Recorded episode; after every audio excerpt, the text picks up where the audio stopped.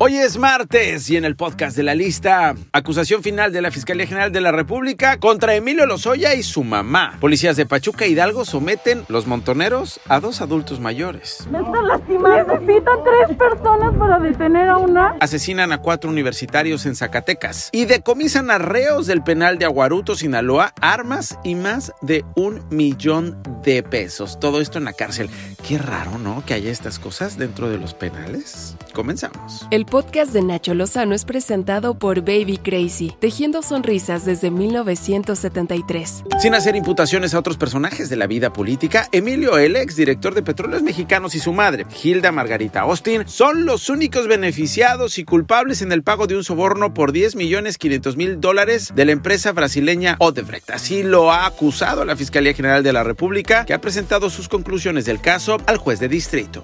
La firma KEI Partners, con sede en Houston, Texas, confirmó que José Ramón López Beltrán, hijo del presidente López Obrador, trabaja ahí como asesor legal de desarrollo y construcción y descartó que su sitio web haya sido creado el pasado domingo cuando López Beltrán aclaró su situación laboral. El Consejo Consultivo del Instituto Nacional de Transparencia ha recomendado a dicho instituto iniciar un procedimiento de oficio para garantizar el derecho a la protección de los datos personales del comunicador Carlos Loret de Mola, luego que el presidente López Obrador exhibiera una supuesta información sobre los ingresos del periodista. El organismo recomendó al INAI emitir medidas cautelares ante un daño inminente e irreparable en materia de privacidad contra el reportero. En la mañanera, el mandatario federal leyó una carta que envió a la presidenta del INAI, Blanca Lilia Ibarra, en el que solicita investigar y hacer público el origen de la riqueza, así lo dijo López Obrador, de Carlos Loret de Mola. Debemos de transparentar, saber cómo operan, porque es un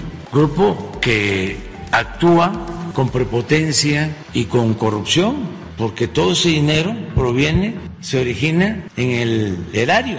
Un día después del Día del Amor con la Amistad, digo, del amor y la amistad. Qué triste, oigan, ya, llévense bien, quiéranse, besitos. Anoche, por cierto, hubo un meeting de colectivos y organizaciones de periodistas afuera de las oficinas de la Secretaría de Gobernación. Es la segunda protesta en ese lugar en menos de 30 días. Exigen que no haya impunidad en los crímenes contra comunicadores. Pusieron sillas vacías con las fotos de los cinco periodistas asesinados en lo que va del 2022. ¡Justicia!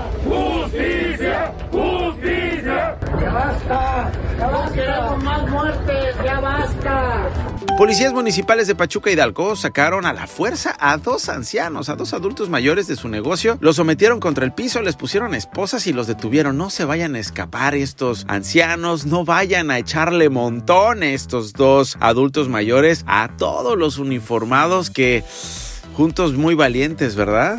Permítanme, por favor. Me están lastimando. Necesitan tres personas para detener a una. Los cuerpos de cuatro universitarios fueron hallados en el municipio de Genaro Codina, en Zacatecas, un día después de ser reportados como desaparecidos. De acuerdo con la Fiscalía del Estado, estas cuatro víctimas, así como Valeria Landeros, quien sigue desaparecida, fueron plagiados al salir de un antro en la capital de la entidad.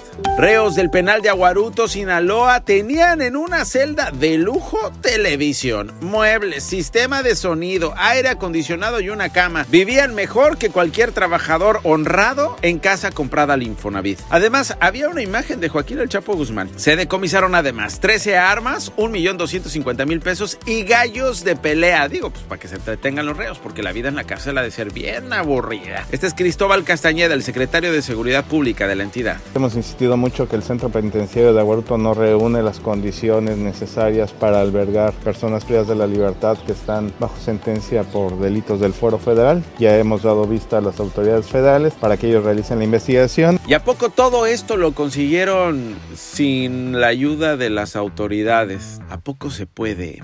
Omar García Harfush, el titular de la Secretaría de Seguridad Ciudadana de la Ciudad de México, reveló que el cártel de Sinaloa tiene la intención de expandir su presencia en la capital. Y en enero tuvimos dos aseguramientos muy importantes de droga, donde también tienen vínculos con, con grupos del norte del país.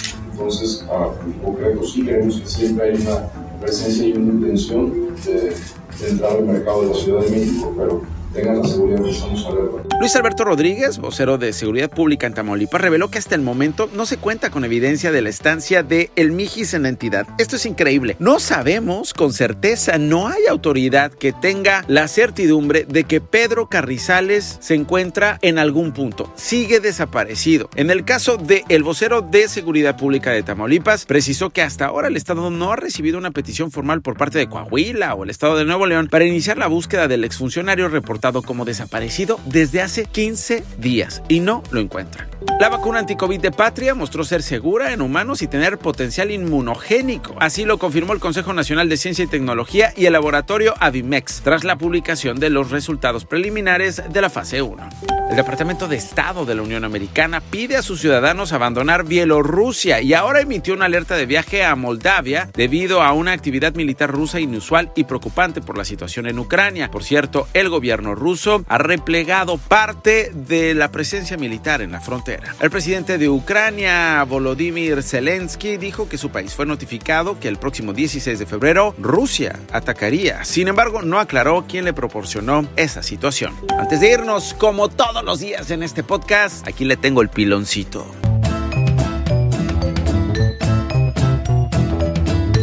Pequeño Gabriel de Tamaulipas se hizo viral en redes sociales por su habilidad para poner uñas. El dinero que reúne es para pagar una operación que necesita su hermanito. La historia conmovió a muchos, pero también hubo quienes lo criticaron. Y él, él les respondió así. Las personas que me han estado mandando mensajes me han estado comentando diciéndome que soy niñita o gay, que por el aplicar uñas no significa que sea niñita o gay y si lo soy, que no tiene nada que ver. La, ver, la verdad, toda la gente tiene el derecho de ser lo que quiera ser. Estas fueron las cinco notas más relevantes del día con Nacho Lozano, presentado por Baby Crazy, tejiendo sonrisas desde 1973.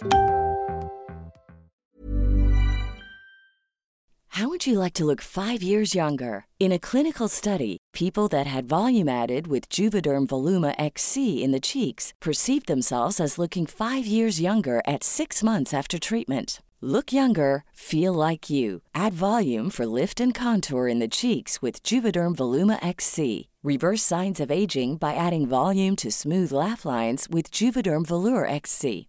For important safety information and to find a licensed specialist, visit juvederm.com. That's J U V E D E R M.com. Not for people with severe allergic reactions, allergies to lidocaine, or the proteins used in Juvederm. Common side effects include injection site redness, swelling, pain, tenderness, firmness, lumps, bumps, bruising, discoloration, or itching. There's a risk of unintentional injection into a blood vessel, which can cause vision abnormalities, blindness, stroke, temporary scabs, or scarring. Talk to a licensed specialist to find out if it's right for you.